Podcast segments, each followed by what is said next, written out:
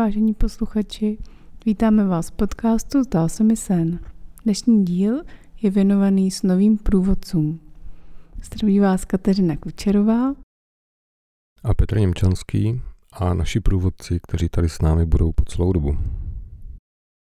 No tak co si myslíš o nových průvodcích? Kdo pak to je? Jak bychom je mohli přiblížit posluchačům? No já si myslím, že se s průvodci setkáváme všichni, ale ne každý si to třeba může uvědomovat. A mně se to začalo dít vlastně, nebo jsem si to začal zvědomovat eh, díky šamanským cestám, na který jsem začal chodit asi před 15 lety.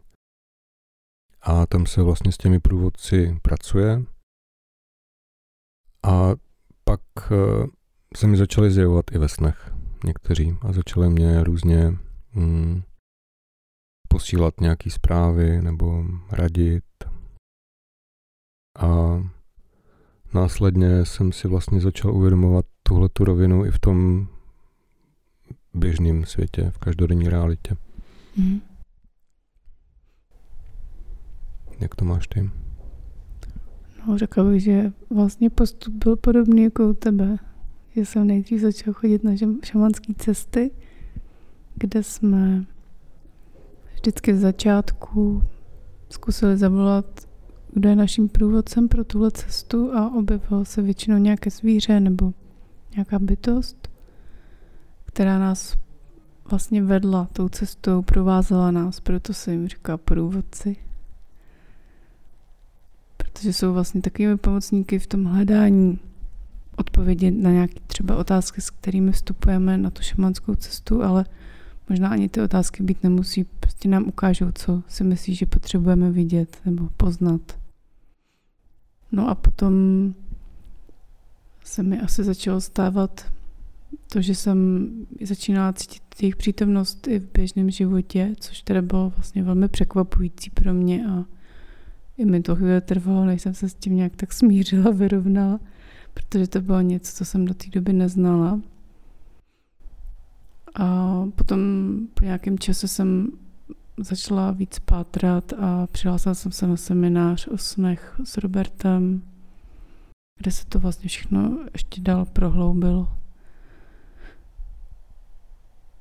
No a čím dál tím víc si uvědomuji, jak vlastně ty průvodci jsou všude kolem, že jsou to i přátelé, jsou to i nepřátelé, jsou to členové rodiny. Vlastně, že ne vždycky musí na první pohled vypadat jako pomocníci, že někdy to může být i člověk, s kterým se mi nevychází snadno, máme nějaké konflikty a on mě vlastně učí nějak naslouchat líp, se nějak zdokonalovat v té komunikaci a být schopná vlastně vyjít a, a tak dále. To už si teda načala to téma a předešla si moje otázku, mhm. kdo nebo co všechno vlastně ti průvodci mohou být. Mohli bychom to třeba nějak zpřehlednit? Určitě. Tak pravda je ta, že já asi právě tím, jak ty první šamanské cesty, na které jsem chodila pár let, tak byly dost, dost zaměřený na to, že jsme, že přicházely ty zvířecí průvodci, takže jsem to měla s tím nejdřív takhle hodně propojený. Ale pak později jsem si uvědomila i na těch cestách s Robertem nebo právě díky práci ze sny, že to opravdu může být tak trochu kdokoliv, kdo je schopen ke mně promlouvat. Může to být rostlina, může to být nějaký nerost, může to být zvíře, člověk, může to být člověk, kterým se třeba potkávám v denním životě a pak se o něm zdá, ale nebo to může být taky třeba už někdo, kdo normálně nežije a v těch snech se objevuje. Já myslím, že tu kategorii, eh, že to může být někdo eh, vlastně z našich blízkých nebo někdo, koho známe jakoby z toho lidského světa, tak to si každý dokáže představit a i tu komunikaci, ale co třeba, jak třeba může vypadat ta komunikace s těmi snovými průvodci, kteří nejsou jakoby tady z této lidské říše? Jak se, jak to myslíš, jak může vypadat ta komunikace? No tak když je někdo můj průvodce z té lidské sféry a chce mi třeba ukázat um, nějakou lepší cestu, než, um, nebo lepší způsob v nějaké oblasti, než co třeba dělám, nebo jak to dělám, tak mi to řekne. Mm-hmm. Jo. A ale uh, třeba ty zvířata nebo kameny nebo květiny eh, nemluví jako lidskou řečí. Tak jak uh, vnímáš vlastně tu komunikaci s touto rovinou vědomí? Um, to se mi skoro zaskočilo, protože v těch snech se mnou normálně mluví. A myslím si, že vlastně se s nima bavím i normálně, i během dne, lid, lid, svojí lidskou řečí. A dostávám odpovědi, kterým já rozumím. Ale zároveň umím si i představit, že to může běžet jenom na nějaký energetický rovině, že jsem jakoby něčím mm-hmm. ovlivňovaná a nějak proměňovaná.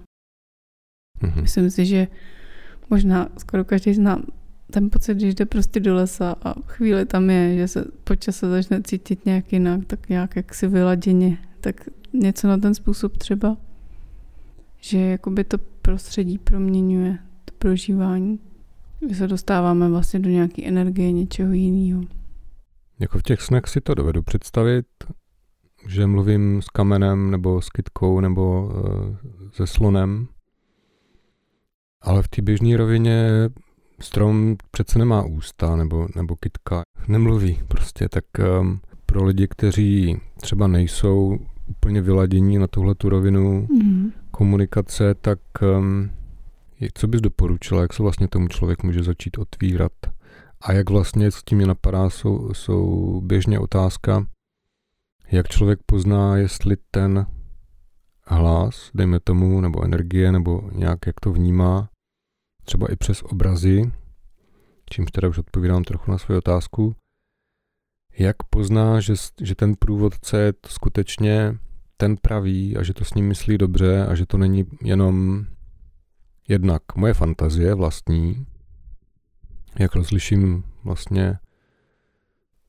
svoje nějaké jako jiné části, které se mnou můžou takhle mluvit, od skutečných průvodců a potom, jak rozeznám ty, kteří to se mnou myslí dobře a případně ty, kteří by mě, by mě třeba chtěli svést někam na nějaké cestí a využít mě. A obrat o energii třeba. Na tu první otázku se mi těžko hledá odpověď, protože vlastně to asi prožívám jinak. Že mám dojem, že tak trochu všechno, co vejde jakoby z té mý fantazie, je zároveň propojený s tím světem kolem mě, že to vlastně těžko dokáže být v nějakém nesouladu. A to druhý, eh, určitě si vzpomínám, že jsem cítila někdy nejistotu, někdy i strach. Přitom, když jsem třeba zkoušela následovat nějaký pokyny, který přišel ve snech, protože jsem si právě nebyla jistá, co jako by za svět ke mně mluví, jestli je to třeba bezpečný, jestli je to dobrý pro někoho dalšího nebo pro mě. Mám, mám-li opravdu jít touhle cestou. A myslím si, že mě jak si nezbaví nic jiného, než to vyzkoušet. No. Určitě jsem si k tomu jako volala nějaký vlastní průvodce, kterým jsem jako věřila. Modlila jsem se, meditovala, byla jsem jako v nějakém usebrání, než jsem něco udělala, abych se vlastně byla nějaký, čím, čím víc jistá, tím líp. Ale přesto jsem dělala některé věci, když jsem si nebyla úplně jistá, ale myslím si, že to prostě k tomu jakoby patří, že stejně jako člověk eh, se nenarodí a neumí chodit, tak uh, zároveň i tohle se vlastně musí nějak postupně naučit, aby získal nějakou tu vnitřní jistotu. Ale zároveň, jak říkáš, no je, je potřeba o té možnosti i vědět nebo vlastně se chovat tak, abych mm, měla nějakou, řekněme, kontrolu toho, co dělám aspoň trochu tak sebekontrolu, nebo třeba se zpětně podívat, jestli to, co jsem udělala, bylo teda dobrý nebo ne. Mě asi v tom hodně pomohlo to, že jsem dost často pak viděla nějaký dobrý výsledky i něčeho, čím jsem si nebyla jistá. Tak to mě podpo- podpořilo. A mě teda asi pomáhá hodně jakoby takový to usobrání, no, nebo takový klid, který si dopřeju předtím, než pro něco rozhodnu. A jak to děláš ty, nebo jak to máš ty? No mě ten komunikační kanál bych řekl, že se mi rozšiřuje ty možnosti, kudy má vnímám vlastně nějakou tu um, odezvu ze světa, který není úplně viditelný těm běžným očím. Nebylo to tak vždycky, že jo? A jak říkáš, člověk eh, se nenaučí chodit ze dne na den. Chvilku jsem byl batole a pak jsem začal jíst po čtyřech a postupně se začal zvedat na dvě. Mám pocit, že už občas chodím po těch dvou, ale jsou dny, kdy zpátky na čtyři. A pro mě vlastně ten komunikační kanál je hodně vizuální. Já jsem obecně hodně vizuální, mám dobrou vizuální paměť a vím, že se na tuhle tu rovinu můžu spolehnout. Jo? Že když něco vidím, tak poznám, jestli to jde z mý vlastní fantazie, jestli jako rozvíjím jenom nějakou nějaký vnitřní myšlenky nebo procesy, anebo jestli to skutečně přijde zvenku, protože to, když, když to nejsem já, tak je to velmi nečekané a jakoby rozbíjí to vlastně hodně často ten můj vnitřní dialog, v kterým se, v kterým se nacházím a podle toho to poznám. A taky, jako když je ten průvodce nový, tak taky věnuju nějakou dobu tomu, abych ho poznal, nebo abychom se vzájemně poznali.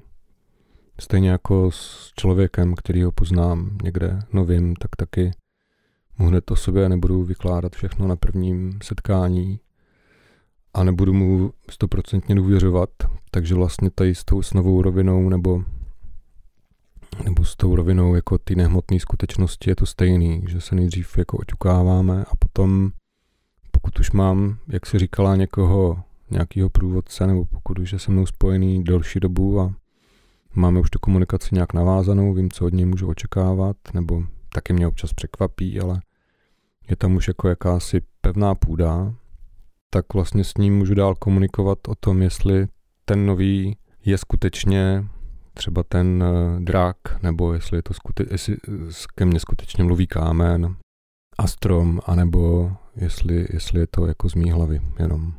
No a ta druhá rovina, kde to ke mně hodně chodí, tak jsou ty šamanské cesty a příležitostně sny, i když v těch snech mám zkušenost, že velmi často to není konkrétní nějaká postava, nebo ať už byt, nebo, nebo bytost, ale velmi často je to třeba jenom nějaký hlas, který komentuje třeba ten sen ještě, jo, že vlastně jakoby celý ten sen bylo to sdělení od toho průvodce.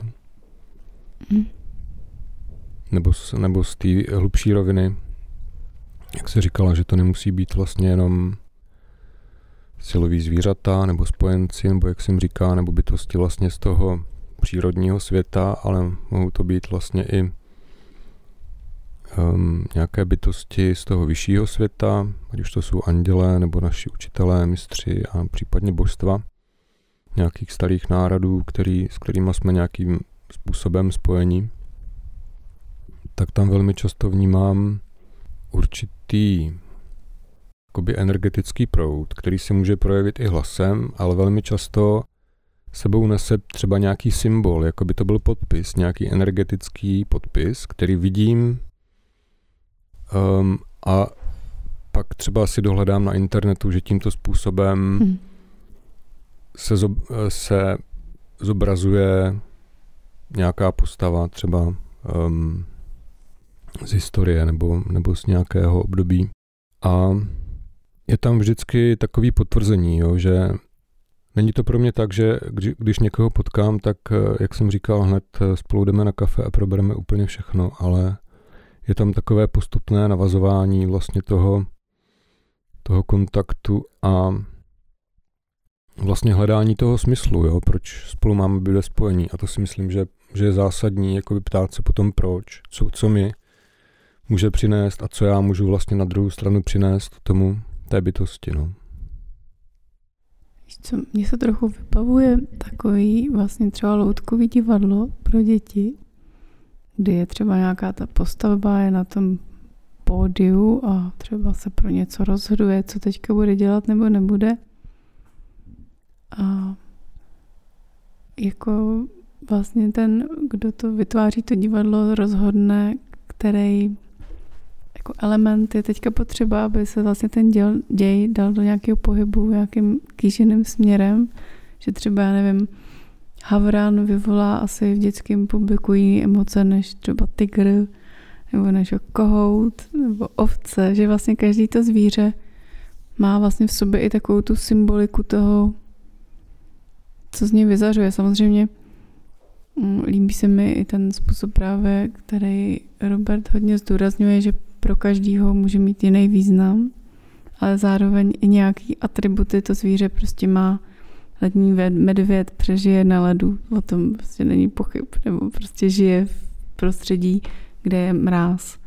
Stejně tak jako pták lítá a ryba plave ve, ve vodě, že některé prostě věci jsou neměný, ale potom pro každého to může znamenat ještě něco dalšího v tom, jak jako on vnímá ten svůj život a různý třeba přírodní živly a, a tak dál.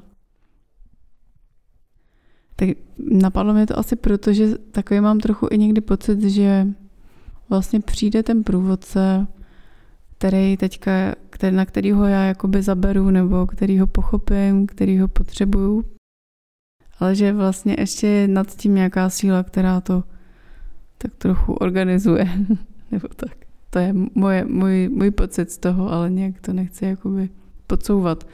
Proto mě asi napadlo to loutkový divadlo. Ale vůbec jakoby tam, tam myslím, že je docela hodně zná takový ten, že když se objeví nějaká ta postava, tak vyvolává nějaký typ emocí tak myslím si, že takhle vlastně i fungují potom ty průvodci, že když se mi objeví prostě lev ve snu nebo v té šamanské cestě, tak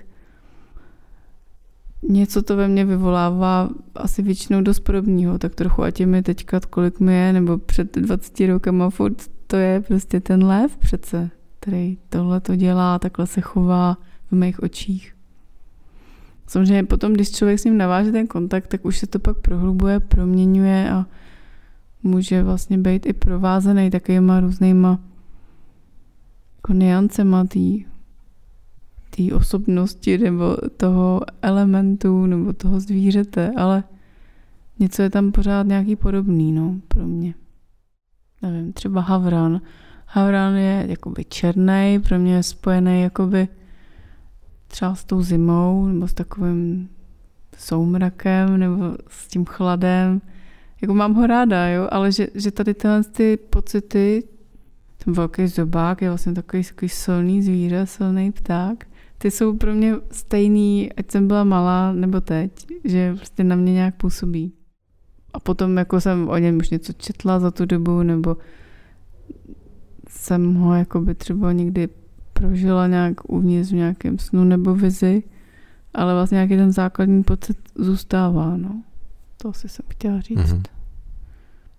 Jo, tak tomu rozumím, no. Souhlasím s tím, jak říká, že každá ta bytost má určitý atributy, které můžeme vnímat všichni stejně ale každý vlastně to nazveme jiným způsobem a každému to do té naší konkrétní situace může přinášet uh, něco jiného, to, co zrovna řešíme. A konkrétně Havran je pro mě uh, spojenec jakoby s tou, který mě přenáší, nebo má to vlastně ten dar přenést mě na tu druhou stranu, kde uh, sídlí duše ze, zesnulých Čili velmi často ohlašuje smrt taky, nebo přítomnost smrti. Ale tím myslím nejenom smrti jakoby fyzického těla, nebo zániku hmoty, ale vlastně smrti nebo ukončení i třeba nějakého procesu nebo vztahu nebo období. A jak říká, že působí jakoby na té energetické úrovni. Nejdřív to člověk začne vnímat třeba přes tělo, přes fyzické tělo hodně, začnu vnímat tu energii, že se něco mění, jo, že to není z mojí hlavy, že to je skutečné, skutečná energetická vlna, kterou nějak zavnímám. Pak to nějakým způsobem si uvědomím vlastně, kde mě to zasáhlo, nebo jak to na mě působí, pokud je to působení dlouhodobější.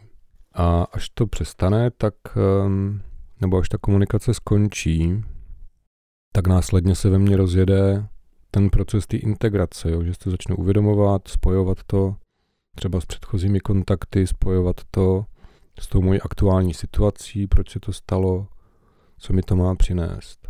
A ta energie, která ke mně přijde, tak ji nemusím třeba zavnímat ani přes tělo, ale třeba z takové roviny, kterou já nejsem schopen ještě ani zaregistrovat v tom vědomí. A nejdříve to ke mně vlastně e, začne přicházet ty informace právě přes ty fantazie a přes sny. A případně přes nějaké synchronicity, jo? že třeba někde uvidím logo, které má v sobě toho ledního medvěda, nebo havrana, nebo delfína. Pokud se to stane jednou, dobrý, je to prostě zoologická zahrada, dejme tomu, nebo prostě ten jako svět, jako džungle. Ale pokud se ten průvodce začne připojovat častěji, nebo v takových okamžicích, kdy si toho všimnu a je to pro mě nějak významný, tak se potom vlastně tomu začnu věnovat nějak už systematicky. No. A většinou to je tak, že je nemusím hledat já, ale oni si najdou vždycky mě a ti, kteří jako se mnou chtějí doopravdy mluvit, tak se nenechají odbít. A, a jsou často velmi naléhaví. Já mám ten dojem, že vlastně, já nevím, jak by tohle to běželo, pokud máme vlastně oba zkušenosti toho, že jsme začínali s těma šamanskýma cestama. Takže já vlastně nevím posoudit, pokud někdo tu zkušenost nemá a jenom si tak žije a v noci spí a má sny, tak jak k němu vlastně ty průvodci přichází.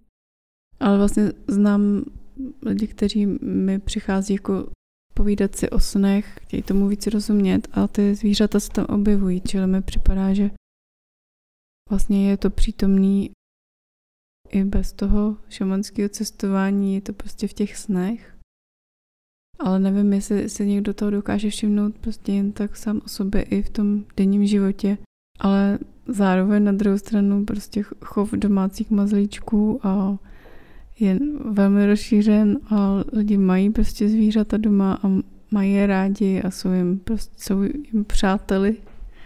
A myslím si, že to vlastně se to tak nějak děje samo o sobě možná, no.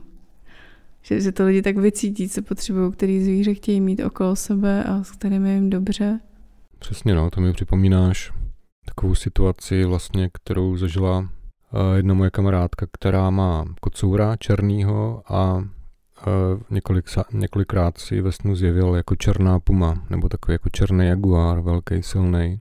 A přitom je to takový malý kocourek, jo, hmm. v tom, v té fyzické rovině, ale ta jeho energie, ta bytost vlastně, s kterou je nespojený, tak, uh, tak si zobrazila takhle v tom snění a přitom se nevěnuje šamanským cestám, takže věřím tomu, že jsou různé cesty, jako jak se nás můžou najít. Jo. Stejně tak andělé nebo různé hlasy jako z různých jiných rovin, ať už člověk třeba dělá tarot nebo nějak medituje, nebo třeba i přes tanec, nebo přes nějaký jako jiný aktivity, nemusí to být podle mě jenom ty šamanské cesty. V těch šamanských cestách je to taková, dejme tomu, jakoby pevná součást té práce, že když člověk někam jde mimo tu skutečnost běžnou, tak vlastně toho průvodce sebou musí mít.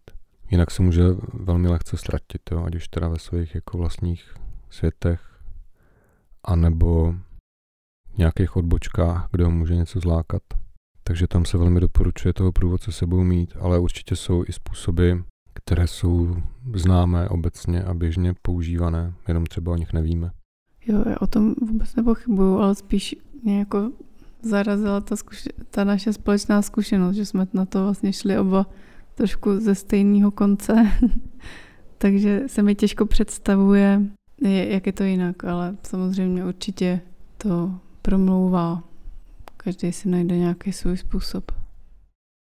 No, jako by ti zvířecí průvodci ke mně začali mluvit tímto způsobem na těch šamanských cestách, ale teď si vzpomínám, že předtím ještě, když jsem pracoval víc jako z rejky a měl jsem komunikaci nějakou jakoby intenzivnější s tou andělskou sférou, vlastně tak, tak ti předcházeli jako pro mě vlastně v tom, eh, v tom vedení, dejme tomu vlastně těm uh, silovým zvířat, zvířatům nebo spojencům, jak se jim říká. A ještě předtím, třeba když jsem absolvoval holotropní dýchání několikrát, tak tam vlastně v té rovině jsem si taky jako uvědomoval různé části nebo aspekty jako jednak toho mýho vyššího vědomí, ale i, i průvodci se tam objevovali vlastně z toho i, i vyššího i nižšího světa, nebo jak to říct. Takže tím, jako to mluvíme, tak si zvědomuju vlastně, jak, jak, to, jak to mám, nebo jak jsem to měl, nebo co mě k tomu vedlo. Já si zase uvědomuji, že jsem vlastně hodně ráda vždycky pobývala v přírodě, že to byl asi dřív můj způsob, jak jsem jakoby se nořila do takovýchhle věcí, přestože to ne všechno třeba až přišlo do toho vědomí, tak mě vlastně bylo mm-hmm. příjemný to prostředí. Byla jsem v něm ráda a dobila jsem tam energii. A vlastně to tak doteď mám. Ale tím, že jsem předtím žila ve městě, tak se taky byl možná výraznější ten rozdíl. Teďka žiju venku, takže vlastně to je pořád kolem mě přítomný. Já bych se ještě vrátil k tomu, jak se nakousla vlastně to téma s tím loutkovým divadlem a s tím, že vlastně celé to životní představení, nebo tady ten, jak to nazvat, um, prostě ten, ten děj, který, kterýho jsme součástí, ať už v té hmotné nebo nehmotné skutečnosti, tak řídí nějaké vyšší vědomí, které zároveň vlastně má nebo je přítomno i v tom, i v těch průvodcích, i v těch jako bytostech jiného řádu nebo z jiných sfér. A taky vnímám, že ten tím nejjasnějším průvodcem je vždycky ten, já ho nazývám stvořitel, který má různé atributy, že jo, může se projevovat jako, jako bezpodmínečná láska, nebo jako uh, vytržení extáze, jako čistá mysl, jako prázdnota, tak uh, to je pro mě, řekl bych, taky jako významný průvodce, který mi pak vysílá ty různé uh, svoje zpravodaje, ať už je to smrtka, anebo, nebo vlk, nebo orel.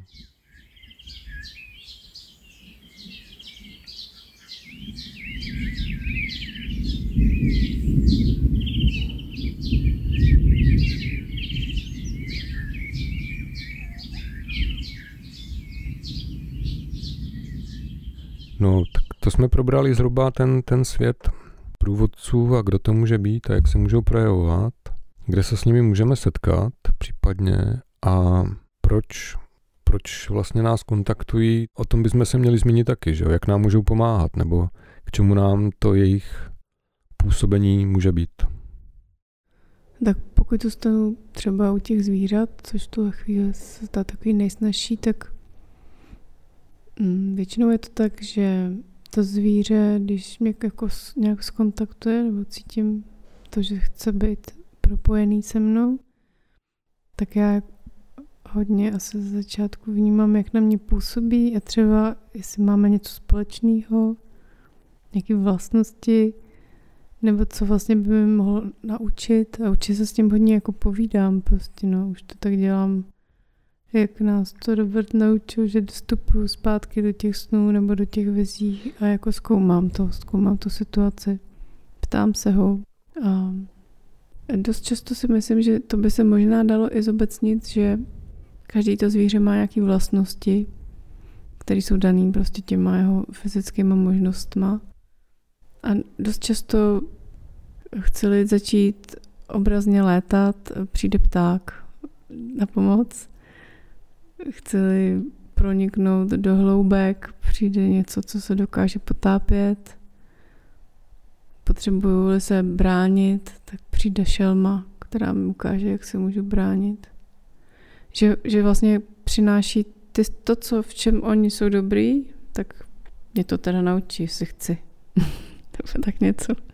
Přičemž eh, u těch kamenů, rostlin, tam je to hodně jakoby jo, takovým, tam hodně cítím tu lásku nebo fakt takovou tu energii, co jakoby vysílají. Taky posílení, tu přítomnost. Což samozřejmě platí i u těch zvířat a tam už se to tak víc odráží do těch vlastností. A u těch bytostí, to už bych řekla, že je taková trochu vyšší dívčí, no. tam je to o tom asi o tom duchovním životě trochu, o tom, co je možné ještě, co třeba můžu jakoby vylepšit. Tak určitě nás prostě, za mě jako nás prostě učí, no. Byť nás učí něčemu, čem jsou sami dobří, asi to by se dalo říct tak obecně, no. Plus čemkoliv dalším, v čem nám dokážou pomoct a chtějí. A jak to cítíš ty? Jak, jak, jaká je ta tvoje zkušenost? Obecně to vnímám, že vlastně jsou to průvodci jako naší proměnou. Právě, že nám ukazují um, nějaký ty naše aspekty, které máme třeba um, v nějakém latentním stavu a je dobré, když je v životě rozvineme, začneme využívat, nebo nám třeba můžou ukazovat, že některé naše návyky a zvyky a programy třeba nám už neslouží a zase nás vedou vlastně k té proměně do nějakého jako radostnějšího nebo smysluplnějšího způsobu bytí a vedou nás ehm, právě tím, že k nám přistupují jakoby z té, jak to říct, z toho eh, prostoru, kde ještě nejsme vědomně, tak nás vedou vlastně za ty naše hranice. Vedou nám, ukazují nám ty další možnosti a sféry a, a způsoby, na který bychom sami nepřišli, který v životě potřebujeme. A když se vrátím trochu jakoby k těm jejich aspektům, kterými se projevují vlastně tady v tomto hmotném světě, tak se, se často setkáváme s tím, že ta kultura je vnímá nějakým způsobem, že v kultuře jsou nějak jako zaznamenaní, jako v příbězích, pohádkách a v různých mýtech, ale pak eh, mnohokrát se mi stalo, že při tom skutečném kontaktu s tou bytostí si musel přehodnotit vlastně ten svůj vztah k tomu, k tomu danému příběhu o krvalečném vlkovi, o, o nějaké prostě besty a šelmě, kdy ten můj kontakt právě třeba konkrétně uh, s vlkem byl podobné rovině, jako když jsem se setkával s anděli předtím, že to vlastně ta čistá esence toho, té bytosti eh, vychází, jako pochází z těch, z těch vyšších sfér a projevuje se tady prostě jako vlk, jako nějaké zvíře, které nemluví a má, má srst a kožešinu a, a je zařazená prostě v rámci biologie do nějaké kategorie savců a tak dál. Ale jako bytost jako taková vlastně má mnoho rovin, které nejsou proskoumané ještě jako běžně a určitě, jak se říkala, vlastně ke každému můžou promlouvat z nějakého jiného důvodu a vést ho nějak do lepšího způsobu bytí individuálními cestami. Ale zároveň i uh, dejme tomu jako nepříjemné setkání nebo ne úplně láskyplné setkání na první pohled e, musí znamenat, že je to něco, co mě má jako, co mě jenom děsí a straší a není to jako pro mě nic dobrýho. Nebo jinými slovy, i noční můra v sobě může skrývat vlastně hmm, nějaký potenciál vědomí, který mi chce pomoct, jenom tlačí třeba na můj stín nebo mi vytahuje z toho nevědomí do toho mýho vědomějšího světa nebo vnímání něco, co tam mám zasut, zasutýho z minulosti nebo z nějakých předchozích inkarnací a potřebuju se s tím setkat. Takže mě může děsit na první pohled. Nebo něco, z čeho mám fobie, něco, z čeho mám strach, něco, kde je prostě pro mě nějaká, jako, nějaká silná odezva, ať jsou to plazy, nebo pavouci, nebo štíři, nebo nevím, bouřka třeba. Tak eh, tam je vždycky potenciál vlastně nějak ehm, ne se té síly bát a utíkat před ní, ale naopak nastolit ten, ten dialog, tu komunikaci, nechat se s tím konfrontovat. Jo, to jsem taky myslela, když jsi mluvil. Takže řekněme, že vlastně noční můra je v noci a fobie se tomu říká ve dne ale je to vlastně to tež, nebo tak to trochu cítím. A co by si doporučil někomu, kdo něco takového zažívá? Může, může to být strach z nějakého zvířete, nebo třeba i z lidí, nebo z, z vody, nebo z ohně. Tak určitě první krok je zeptat se sám sebe, jestli s tím chci něco dělat. Já osobně na to jdu tak, že prostě se nechám jakoby dovést na to místo, kde to řešení je, nebo kde ta odpověď je, ať už je to v šamanské cestě, nebo je to v té běžné realitě. Tak pracuji se záměrem, dám si záměr tuto otázku konkrétní nějak jako vyřešit. Vlastně pokud uh, už jsem v džungli a reálně mi hrozí, že tam je nějaký hroznýš, který mě může uškrtit, tak ten strach z něj je oprávněný a je dobrý jako dělat nějaký kroky, abych mu nevlezl někam do jeho teritoria. Na druhou stranu, pokud v džungli nejsem a vím, že tam do ní nikdy nepolezu A není to jaksi něco, co mě přitahuje, tak um, ten strach můžu proskoumat právě z toho pohledu jako i symbolického a co, co to ve mně vyvolává za emoce a odkud se můžou brát. To pak jako, já, já to dělám většinou tak, že jako nechám to na sebe působit tak jako přímo, hledám ty významy v sobě, který to na mě má a pak někdy se i kouknu třeba na ten internet nebo do nějakých knížek, jak to vidí ostatní.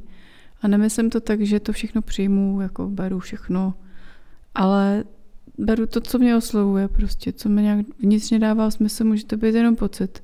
Tam je tolik možností, jak se s tím potom dá jakoby hrát a zkoumat to.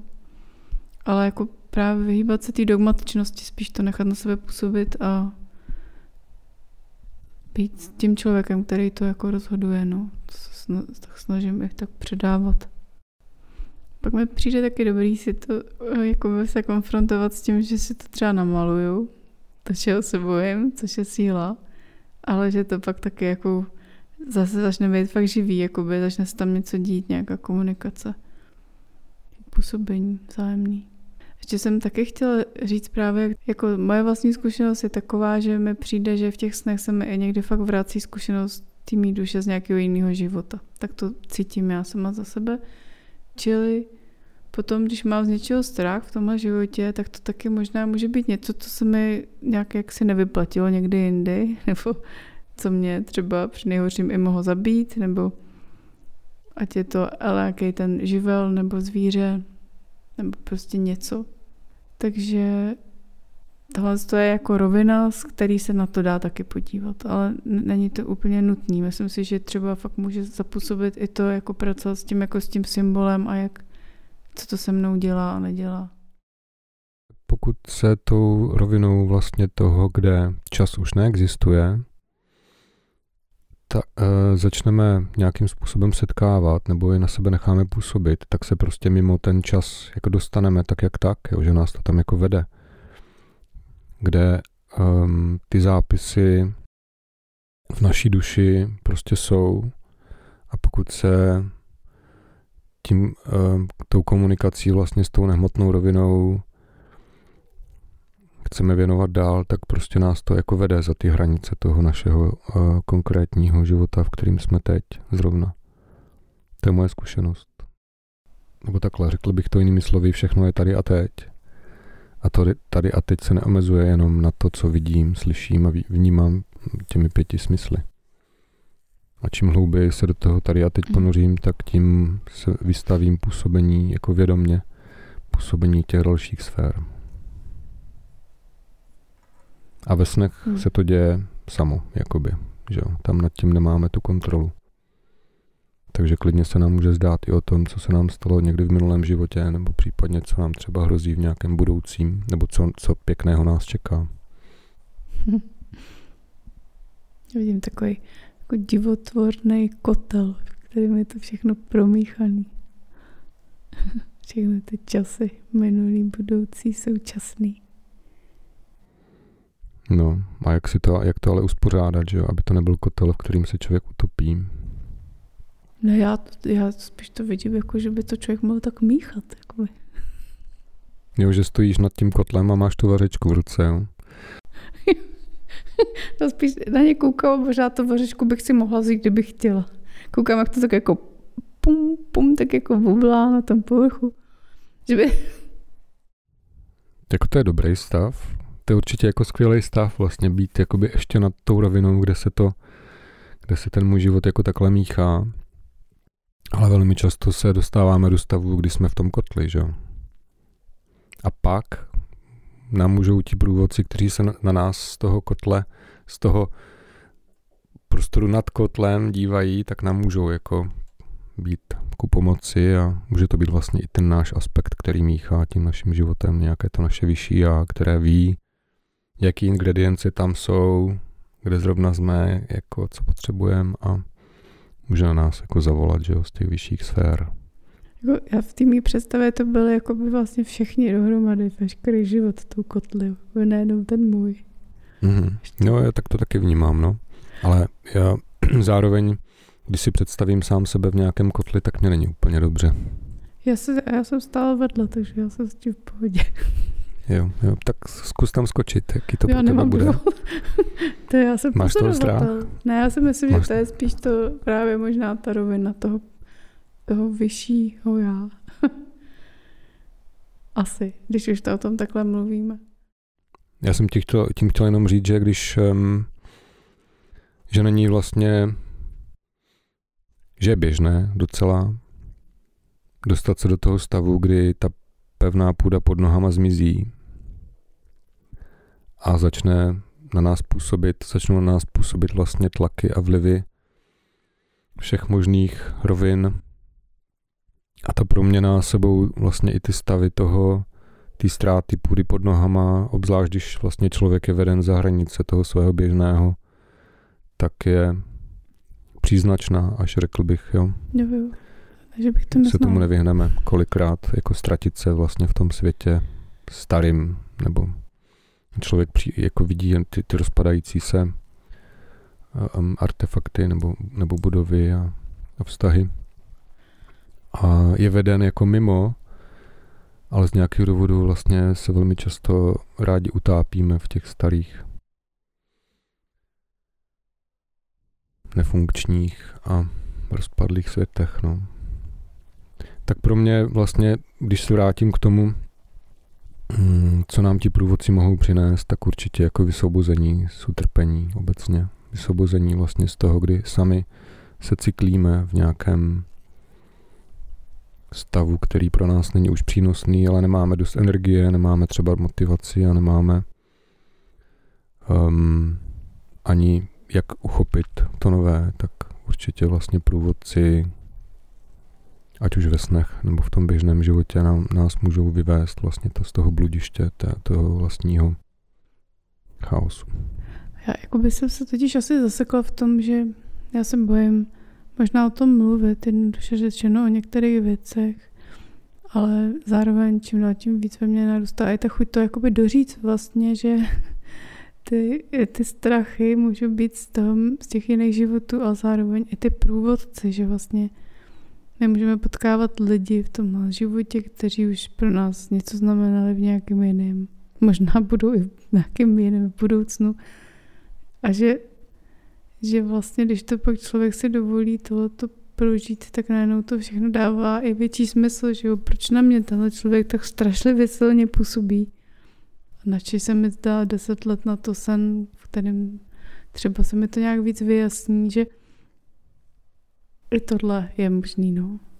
Tak jak to já prožívám a vidím, pak je, z jakého jakoby úhlu se dívat na to, na to potkávání se teď a tady s lidmi kolem mě. No mě se k tomu tématu potkávání se s lidmi, že vím, že se známe, že jsme se už někdy potkali, tak mi to přijde velmi známé. Často se mi to stává. S někým je to intenzivnější, s někým je to méně intenzivní, nebo se potkáme jenom tak letmo a přesto vím, že se známe. Tak mi přijde, že vlastně každý ten, každé to setkání je takový potenciál taky na změnu. Jestli mě to setkání vede k tomu, aby to tak zůstalo a my jsme utvrdili vlastně ten hmm, status quo, který je mezi námi nastavený, anebo jestli mě to vede k tomu, k té proměně. Že kolikrát jako některé ty vztahy, řekl bych, jsou takový jako podpůrný, který, že se vzájemně jakoby podporujeme na té své cestě životní, ale některé ty setkání jsou výzvy tomu to právě proměnit, jako kdy mi zrcadlí něco, co třeba už ve svém životě nechci mít a sám bych na to nepřišel a ten člověk prostě přijde a takhle mi to dá. Prostě. Hmm dostanu pecku mezi oči, která třeba není úplně příjemná, ale pak se z toho zpamatuju, nebo um, a jde se dál. Hmm. Tak asi tolik, no.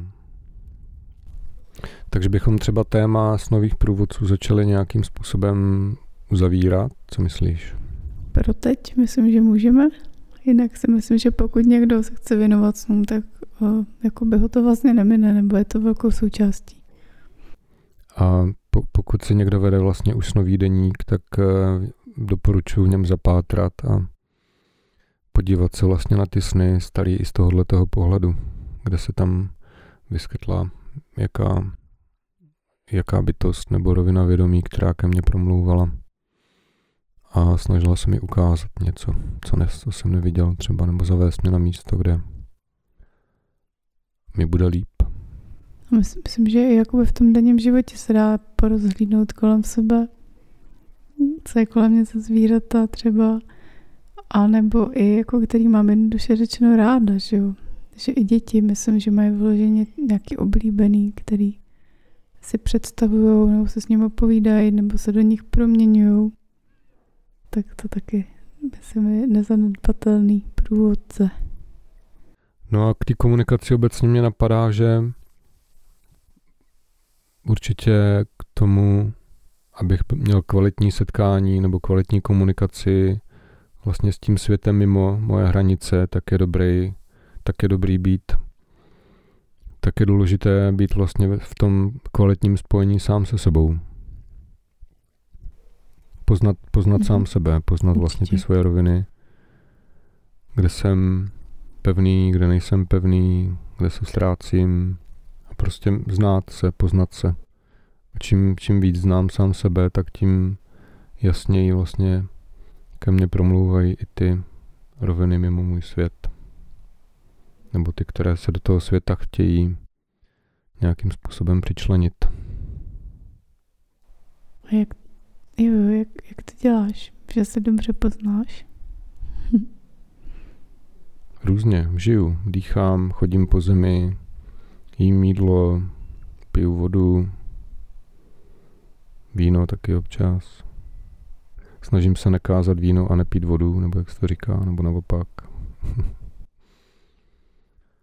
a prostě je to život, no. Je to skvělý, je to zábava a určitě z mého pohledu je škoda omezovat se vlastně na, na tu každodenní rutinu a stavět vlastně tu rovinu toho snového světa, těch um, nehmotných dimenzí, jakoby nějak, někam mimo, někam právě vytěsnovat, vytěsňovat, protože když je vytěsníme, tak se z nich stávají ty noční můry a běsy a děsy a prostě nás potom straší a před nimi utíkáme, je to takový nekonečný běh, který nás jenom vyčerpá, no. takže z mého pohledu komunikace se s novými průvodci a s průvodci z hmm. nehmotné roviny každopádně vede k rozšíření mého vlastního vědomí vždycky. A zároveň věřím tomu, že i ten lidský svět vlastně a lidská bytost jako taková je i pro ty jiný mm-hmm. bytosti svým způsobem obohacením. Nemusíme se zase tak downgradovat pořád, jako že jsme paraziti na této planetě, že jo, nejsme. To se nám někdo jenom snaží jako hmm. vštípit tady tenhle ten úhel pohledu. Jo, to jsem taky říkala před chvílí, jaký je to asi pro ně, jestli jsme jejich průvodci. hm. Ještě jak se k tomu říkal, že to tím rozšířením vědomí a nás samotných, toho potenciálu, tak zároveň mi připadá, že čím díl člověk s tím pracuje, tím více to potom obtiskuje do té každodennosti. A vlastně ten život začne být takový zábavnější, pestřejší, nečekanější.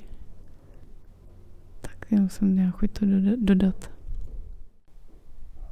Že to není jenom o těch vnitřních cestách, ale potom i o těch vnějších. To jo, a chci si mi taky ale dodat, že v rámci těch vnějších cest vlastně v období, kdy jsem se začal jako vědomě propojovat s tou nehmotnou rovinou, tak jsem začal ztrácet kontakt eh, s rovinou lidskou, kde vlastně tohleto propojení nefungovalo, nebo nebylo. Mm.